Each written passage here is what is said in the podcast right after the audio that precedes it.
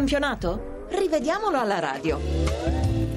E allora di nuovo buonasera dagli studi Rai di Milano. Partiamo dal successo della Lazio sull'Atalanta per 1-0. In avvio la squadra bergamasca colpisce per due volte i legni della porta biancoceleste con Schelotto e Peluso, ma già prima del palo di Schelotto l'arbitro Gervasoni ferma il gioco per il fuorigioco dell'Italo argentino. Attento l'assistente Manganelli. Mauri appare in linea con Bellini quando riceve il pallone da Close e manda in gol Hernanes che arriva da dietro. È il gol che decide la partita. E poi al 76esimo Gonzales intercetta con il braccio destro accostato al corpo una punizione di brivio. Per Gervasoni non è rigore, d'accordo con lui. E andiamo a Verona dove la squadra di casa ha battuto il Bologna per 2-0, partita ricca di falli, soprattutto nel primo tempo. L'arbitro calvarese ammonisce Temai, Terò e Antonson avrebbe dovuto comportarsi allo stesso modo con De Carvaglio, Taider e Perez e proprio Perez è il primo espulso del campionato per un intervento a piedi uniti su Cruzado a centrocampo nel finale della partita. E andiamo a Marassi dove il Genoa ha battuto il Cagliari per 2-0 al diciassettesimo rigore a favore del Genoa. Iorchera calcia sul fondo eh, il calcio di rigore concesso dall'arbitro Rizzoli per una netta trattenuta di Astori su Jankovic sul quale poi frana anche il portiere Ragazzi. Solo giallo ad Astori perché Jankovic non va in direzione della porta. E poi la rete di Merkel, quella che porta in vantaggio il Genoa al 51esimo, è favorevole favorita da un clamoroso svarione di Astori. Ed eccoci a Palermo con il successo del Napoli per 3-0. Al 24 il primo episodio, Migliaccio si lascia cadere non appena sente il braccio di Cannavaro sulla spalla più simulazione che, arbi- che altro l'arbitro Orsato fa giocare. Al 42esimo Cavani, servito da Maggio, sbaglia il tapin, palla sulla traversa e poi in campo. Niente gol fantasma, tanto per intenderci. In avvio di ripresa Bertolo si tuffa la cagnotto nell'area del Napoli, ammonito per simulazione, ma che figura. Poi Insigne è servito da Amsi che va in gol ma in netto fuorigioco e l'arbitro annulla giustamente. Al 64esimo Orsato, male assistito da Celi, l'arbitro di porta, non punisce con il rigore un fallo di Maggio che manca il pallone e in piena area partenopea stende Setto. Manca quindi un rigore al Palermo sotto di una rete in quel momento. Più avanti Maggio, proprio lui l'autore del fallo, raddoppia scattando in posizione regolare.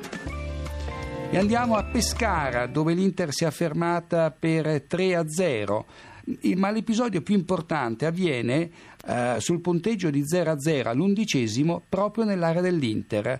Zanetti rischia grosso quando manca il pallone, sfiora la gamba sinistra di Weiss che si lascia cadere in modo plateale e induce l'arbitro guida a mostrargli il giallo per simulazione contatto al limite e al limite anche la valutazione del direttore di gara. Regolare il raddoppio dell'Inter, Gazzi tiene in gioco Cassano che poi manda in gol Milito fattosi trovare dietro la linea del pallone. Al 31esimo Caprari va via sulla destra e calcia sul fondo oltre il palo più lontano. Buona la posizione di partenza e poi Coutinho è dietro la linea del pallone sull'assist di Milito quando firma il 3-0 dell'Inter. E andiamo all'Olimpico dove la Roma ha pareggiato con il Catania per 2-2 e in questa partita registriamo gli svarioni più importanti per quanto riguarda la nostra moviola. Andiamo con ordine. Al quinto minuto l'assistente Viazzi, mal piazzato, sbandiera un fuorigioco inesistente di Gomez che aveva un'autostrada davanti a sé. A tenerlo in gioco c'era Burdisso. A metà del primo tempo il Catania reclama per un intervento di Castan che devia prima di testa e poi di braccio una girata separata da meno di un metro di Barrientos. Per De Marco il tocco involontario, d'accordo con lui.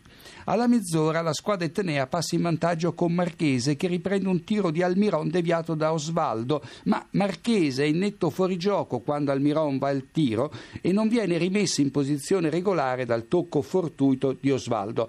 Gol da annullare in soldoni. L'assistente Massa resta però con la bandierina abbassata. Poi Alvarez ferma fallosamente Balzaretti un metro prima dell'area di rigore sul lato corto di sinistra. L'arbitro concede la rimessa dal fondo al Catania invece di assegnare la punizione alla Roma. Osvaldo poi riporta il sorriso all'Olimpico pareggiando il gol di Marchese con una spettacolare rovesciata. Lo tengono in gioco Marchese e soprattutto Biagianti sul passaggio di De Rossi. Ed eccoci ad un altro momento clou della partita. Poco prima del secondo secondo gol del Catania, manca un rigore alla Roma, posizione di Totti da sinistra, testa di Osvaldo e Bellusci controlla il pallone, prima con il braccio destro e poi con la mano sinistra, in quest'ultimo caso con evidente volontarietà. E qui l'arbitro di porta non segnala il fallo a De Marco che eh, però concede l'angolo e quindi si deve essere accorto di una deviazione. E infine, in occasione del raddoppio etneo, Castan manca il disimpegno e rimette in gioco Lodi che poi firma l'assist del 2-1 per Gomez. E andiamo all'ultima partita di questo programma serale, Siena-Torino 0-0. Al decimo Bogdani è, firmato, è fermato sul filo del fuorigioco dall'assistente Marazzo. Questione di centimetri, ma la decisione alla Moviola pare corretta. Due minuti dopo Del Grosso stende in scivolata da Armian che lo aveva saltato. Giacomelli fischia il fallo, ma è benevolo con il difensore senese che andava ammonito.